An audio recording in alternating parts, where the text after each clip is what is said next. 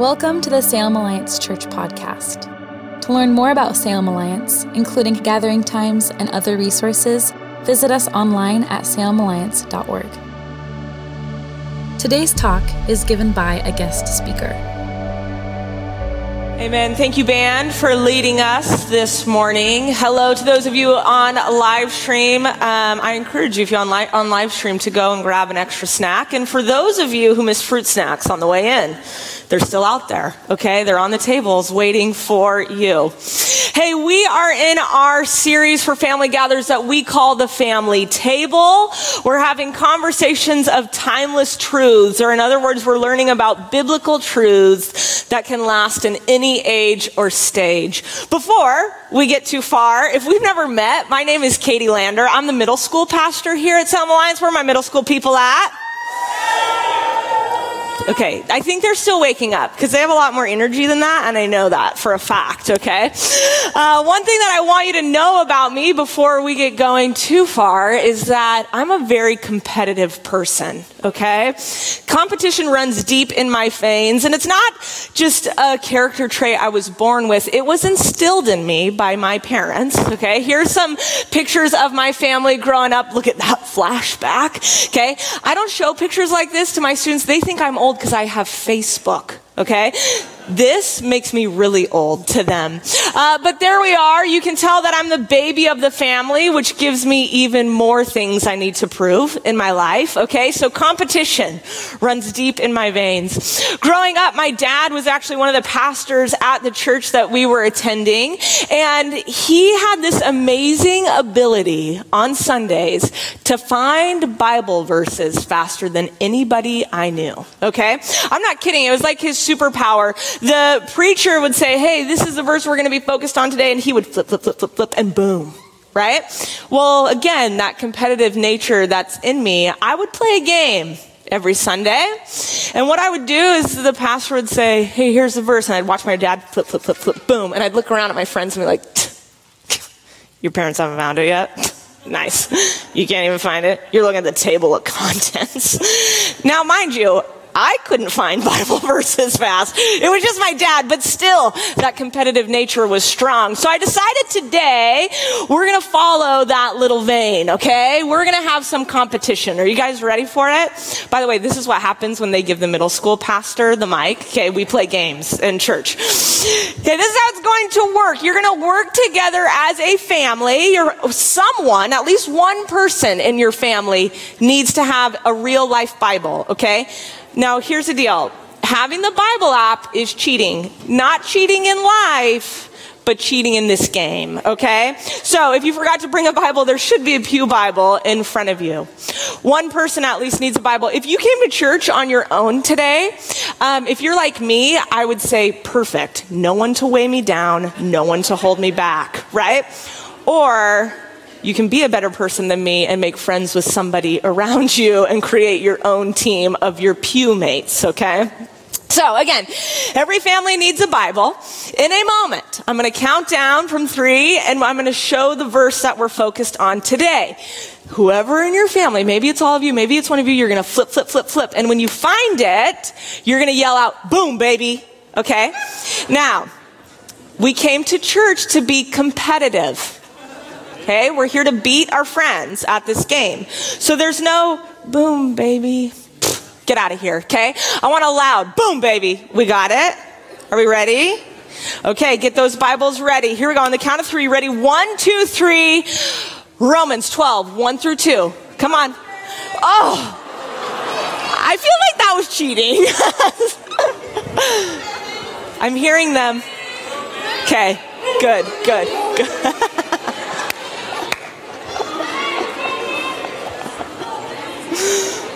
This is good. Boom, baby. I feel like feel like some people in the room are just saying boom baby for fun. Also, whoever was first, you have a spiritual gift or you cheated. Um, you didn't cheat. This is church. No one cheats in church, okay? Thank you for playing my game with me today. You're going to want to save that spot in your Bible because we will get to those verses in a little bit. Yes! Who was that? That was amazing. Full confidence. I found it. It is near the back of the Bible, so I don't blame you at all. okay. I need to know who's with me, who's a little bit competitive, who has that competitive nature. Good, I'm not alone, okay? Now, this presented a lot in my life in the hobbies that I picked up. I picked up a lot of hobbies that I wasn't even, I didn't even have to be competitive with other people. Sometimes I was just competitive with myself, okay? So this is what I want you to do. I want you to think about a hobby that you have. What is a hobby? A hobby is anything that you love to do. It could be an indoor activity, outdoor activity, quilting, cooking, reading, biking, basketball, bungee jumping, okay, anything. Now that you've got your hobby, I want you to turn to someone that maybe you don't know, and I want you to share with them what your hobby is. We're making friends today, people, okay? With middle school pastor time, you're talking to strangers, okay? Three, two, one, go share with somebody what is your hobby?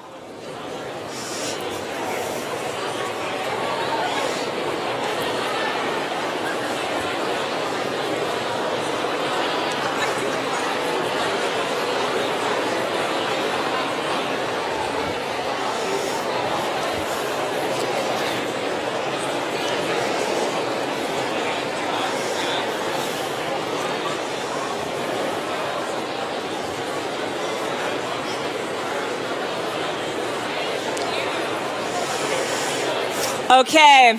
I love it. See, this is a problem when you get people talking about things that they love, they kind of don't stop talking. So I am going to cut you off, okay? Here's the thing. When it comes to our hobbies, we have this strong desire in us. Maybe it's competition. Maybe it's just human nature, but we want to get better at the things that we love, right? We try new recipes. We try new tricks. We watch YouTube videos. We listen to the leaders in that field so that way we can improve not only at our hobbies, but about other skills that we might have in our lives. My personal favorite favorite hobby. Thank you for asking. Um, is golf. Okay. Thank you. You will see from these photos that I have devoted a big chunk of my life to the game of golf. Okay. I started taking lessons when I was a little kid. I played in high school and college, and then I ended up coaching my college team once I had graduated. And so you see that there's this devotion, right? And I dedicated hours of my day to just devouring information about golf, what works for me, what doesn't. And then I was even crazy enough to turn around and coach those who came behind me. And that's kind of the idea that I'm hoping we walk out with today is that in the midst of our hobbies and our jobs and school and relationships, that we would also remember to pick up some holy hobbies and dedicate some time back to the creator who gave us this gift of life to begin with. Now, what do I mean by holy hobbies? I mean practicing things that bring you closer to God. Although bungee jumping might make it feel like we're about to meet Jesus, okay? I'm talking about the things that actually remind us of who Jesus is in our lives and just how much he loves us. Holy hobbies are things that re- re- renew our minds and refresh our souls. Now, a big kid word for holy hobbies would be spiritual disciplines okay?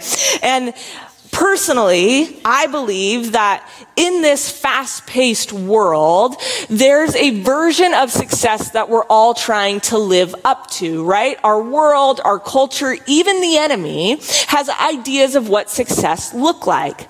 And we start to dedicate time in our day to conform to that image. And it's not a bad thing necessarily because a lot of people do. And in all, in all, in all honesty, the people who do tend to receive a little bit more praise and attention than those who don't. But I'm encouraging us today that our spiritual disciplines, our holy hobbies, they produce a different form of success in our life. They produce a soul healing, spirit led result, which isn't always currency in our society, but it's still radically important to our relationship with Jesus. Now, hear me when I say this. We have not lost the ability to practice spiritual disciplines. What I think we've lost is our priority of spiritual disciplines. I think slowly but surely we've let, we've let our spiritual disciplines fall by the wayside of our lives because sometimes our society will say that those things are wasteful. But it's important for us to renew our minds and refresh our souls. So how do we do that? I love to tell my students if you don't know what your next step is in life or if you feel a little lost, turn to scripture. I think it's a great place to start. So open those Bibles back up to the book of Romans, chapter 12, verses 1 and 2. That's what we're going to be focusing on today. Here we go. You can read along. This is what it says. It says, And so, dear brothers and sisters, I plead with you to give your bodies to God because of all he has done for you. Let them be a living and holy sacrifice, the kind he will find acceptable. This is truly the way to worship Him. Don't copy the behavior and customs of this world, but let God transform you into a new person by changing the way you think. Then you will learn to know God's will for you, which is good and pleasing and perfect. Stop there. Now, reading scripture sometimes for guidance can be a little bit tricky, right? We don't always use the same words or sentence structure that they used to in Bible times. So I love to encourage my students to ask one simple question after reading scripture, which is, what is this trying to tell me, right? What is this trying to teach me today? Here are my thoughts. What I believe this passage is trying to tell us is because God transformed our lives with Jesus, we are now challenged to transform the way we live as a response to Him. So how do we pick up that challenge? Well, let's unpack this verse by verse, okay? Romans 12:1 starts with a plea. It says, "I plead with you to give your bodies to God because of all he has done for you." Paul, the guy who wrote this book of the Bible, okay, is begging not only his readers but also us to devote our lives to Jesus devotion. That's what he's asking for. Now that can seem like a lot, right? You're, I can already see some of your minds are turning like, okay, I got to devote every single second of my life, right?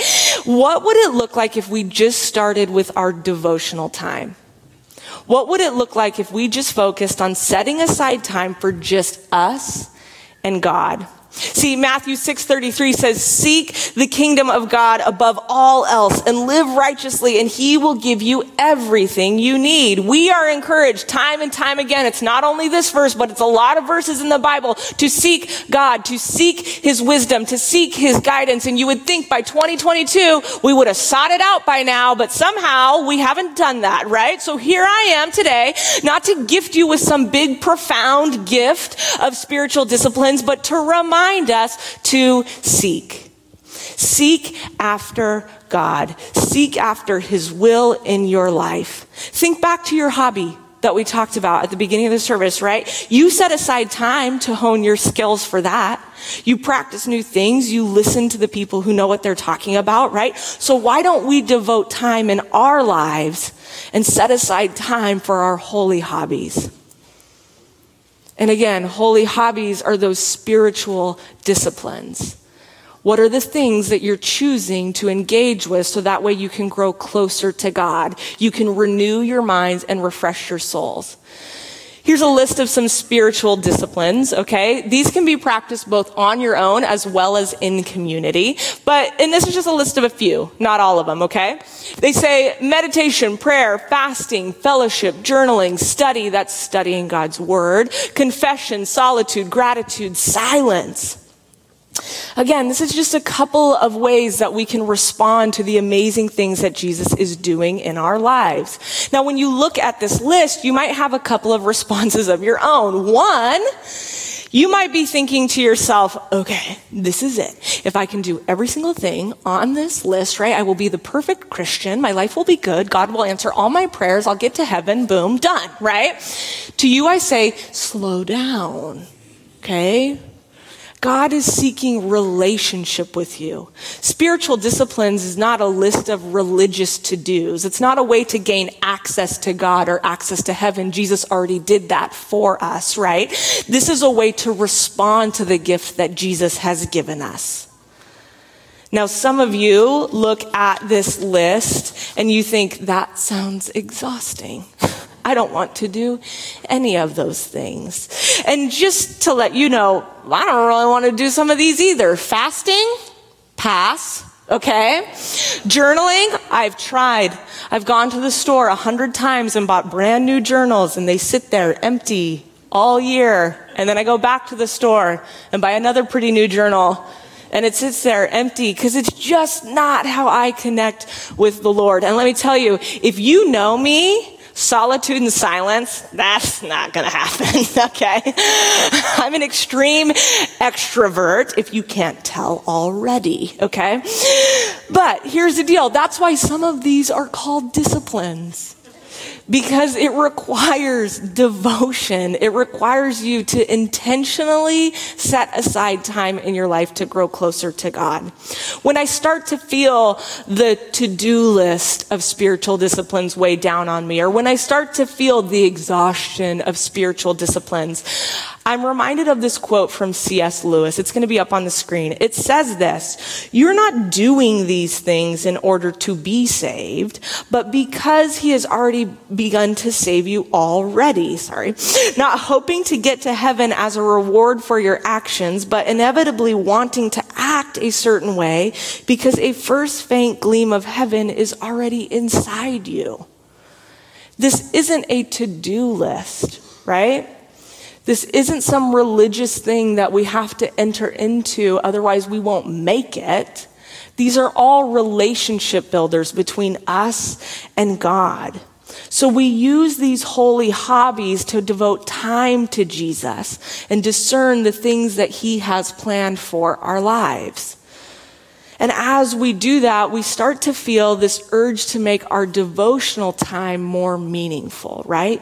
It's more than just studying, but it's studying the words of God. It's more than just praying, but it's listening to the words God is speaking to you in your time of prayer. Now, I want you to remember that this verse says, do not copy the customs of this world, right? Like I said at the beginning, every day we're slowly presented with this image that the world wants us to conform to. There are things designed for us to literally change our behavior, change the way that we live, so that way we spend more money or we're more successful according to the world, right?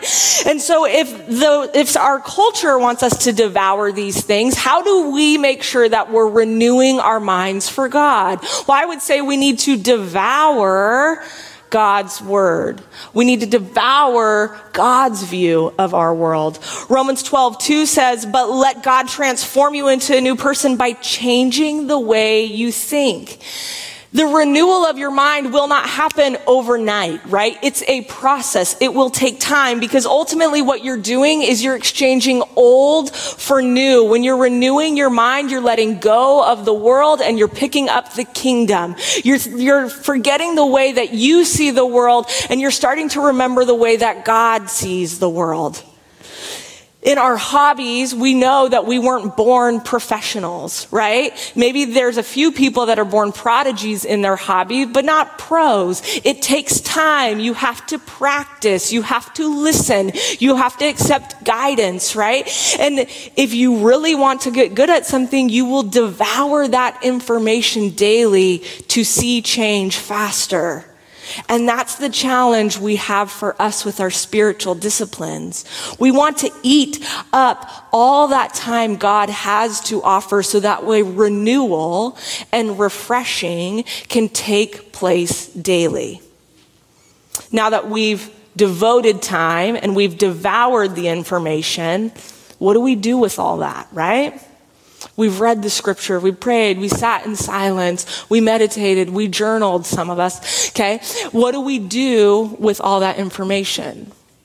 Well, I think our third step is to discern. See, Romans 12, 2 says, then you will learn to know God's will for you, which is good and pleasing and perfect. Another version of the same verse says, you may discern what is the will of God, what is good and pleasing and perfect. As you spend time with God, it will not only be a blessing that's refreshing your soul, but you will start to recognize that in the renewal of your mind, you're able to discern or understand more of who God is and how he moves in your life.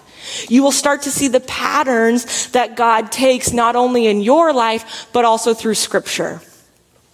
I have a story about this in my life, how I started to realize God was renewing my mind and how I was practicing discernment of how God moves in my life. See, a couple of years ago, I was in a season of being extremely close with God, probably the closest I've ever been with God. And at the same time, I had received news that I might not be able to have a baby. Now pause. I was the kind of kid that if you asked me what I wanted to be when I grew up, I'd say, a mom. Katie, what do you want out of life? A baby. Okay.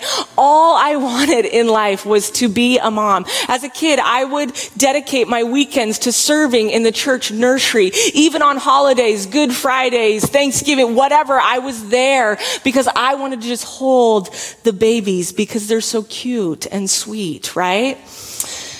So, as I received this news that having a baby might not be possible, that was heartbreaking and heavy and almost soul crushing. But in my devotional time with God, I would ask questions like, why? Is there another way? Is there another doctor that I could go to, right? And here's what his response was. His response was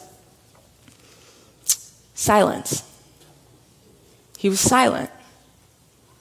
There were no prophetic words. There were no got him or God on the move moments. It was just silence. And as I shared this with some of my friends and coworkers that God was being silent, they would meet me with comments like, well, Katie, you gotta pray more. You gotta seek counsel. You gotta read your Bible more. You gotta do more and then God will start to speak to you. And that didn't sit right with me. I wasn't urgent. I wasn't nervous. I was sad. I was confused, but I wasn't worried. And here's why. Like I said, I was really close with God in that season. What I would do is I would take my lunch hour and I called it my power hour of prayer because I'm a weirdo, okay? And I would do two things. I would read scripture and I would pray. That's the only two things that I would do for an hour. And during that power hour of prayer, in the season that I received the news, I might not be able to have a baby, I'm reading in the book of Malachi. Why is Malachi encouraging when it comes to having a baby, right? Well, it's not. But here's what happened. I was able to discern and understand the way that God has moved in the past. See, Malachi is our last book of the Old Testament, which starts 400 years of God being silent before we receive the first scriptures of the New Testament. God had been silent before, but he was still faithful. God had gone quiet on his believers before, but he still followed through on his promises. So if God is quiet with me now, that's okay because he's still faithful. And he was. Even though he was quiet, I still knew I was in the presence of the Lord during my holy hobbies, during my power hour of prayer. Even though he was silent, I still understood that God loved me no matter what, and he was faithful. He did eventually speak, and then on top of it, he doubled down on his faithfulness. And my husband Jack and I were able to give birth to a beautiful baby boy a year and a half ago named Callahan Lee Lander. And he's amazing. He's kind of a menace to society, but he's still a gift from God, right? Yeah, no, seriously, God is good. When we practice our holy hobbies, we start to understand not only more of what God wants for us, but we understand more of who God is and the way that he moves in our lives. It's practicing discernment that will help you understand God's will for your life. But it doesn't end there, right?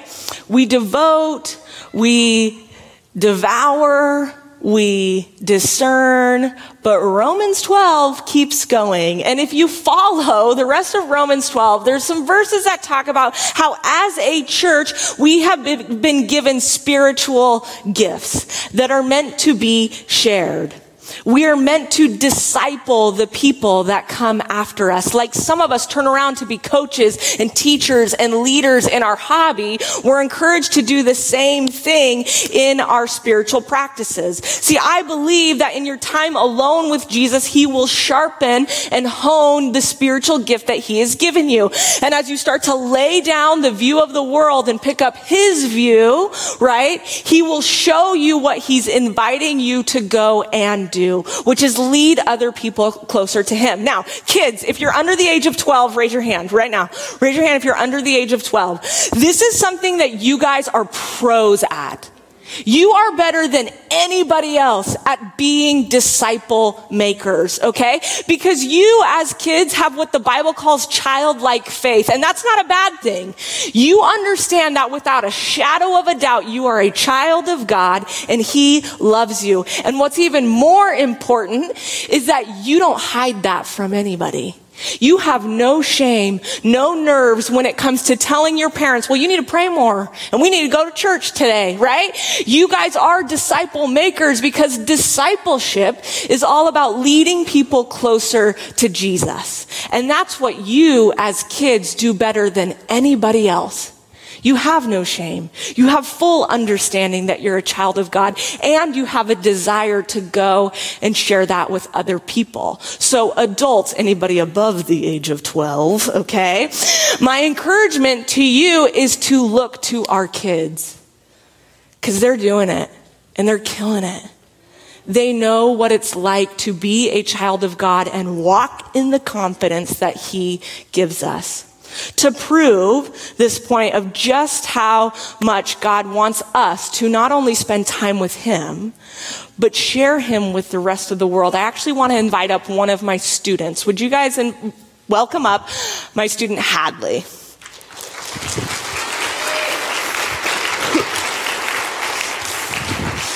Okay, so Hadley is going into seventh grade at Howard Street, which is just down the road from here. And she's a huge piece of our church family here at Salem Alliance. You're very faithful to our middle school group, right? And she's going to share a little bit about her spiritual disciplines. Hadley, what are some spiritual disciplines you practice in your life? I pray every day and I go to church consistently. Okay, what does your prayer time look like? Sometimes I'm by myself and sometimes I'm with my mom. Yeah, do you pray over people or just for yourself? Sometimes, and sometimes just life. Yeah, that's good. That's really good. What have you learned about yourself or about God in your spiritual disciplines? I've learned that I can trust God with everything, and He provides in small ways and big ways. That's a timeless truth. Take note, okay? What has He told you about you in your spiritual disciplines? That I'm a leader. Okay, so how have those disciplines impacted your life? Knowing God provides for me, it makes me want to share what He does, and I could do that by serving in C2 this year. Awesome. So you're going to serve in C2, but you've served somewhere else in the past. I've served in C1. Okay. And you want to do what with your life? You want to grow up to be what? A pastor. There it is, okay? Remember this face. She's going to be leading you in seasons to come. Very good. Give it up for Hadley. Fantastic job. Understanding that God is refining our skills, renewing our minds, and refreshing our souls so that way we can turn around and lead others to do the same is important. But I don't want you to think that Hadley and I are getting up here to impress you with our spiritual disciplines, okay? What we're hoping you will see is that God has begun to work in us and he can begin to work in you too if you give him the time. So, as we wrap up today, I want us to remember, devote, devour, discern, and disciple. This is our challenge. This is our response. This is how we give our lives as a living and holy sacrifice. Like I said earlier, spiritual disciplines can be done both on your own as well as in community. So we're actually going to practice this together today through our last worship song. I encourage you to devote this time to God. Devour the words of the songwriter and present them as a song of your heart through worship. And most importantly, start to discern the things that God is saying about you or about who He is. Let's worship together. Thanks for listening to the Salem Alliance podcast. We hope you have been challenged and inspired. Salem Alliance is a community of believers located in downtown Salem, Oregon, and we are passionate about our city being a city at peace with God. To experience other messages and discover more about who we are, please visit salemalliance.org or download the Salem Alliance app. And again, thanks for listening.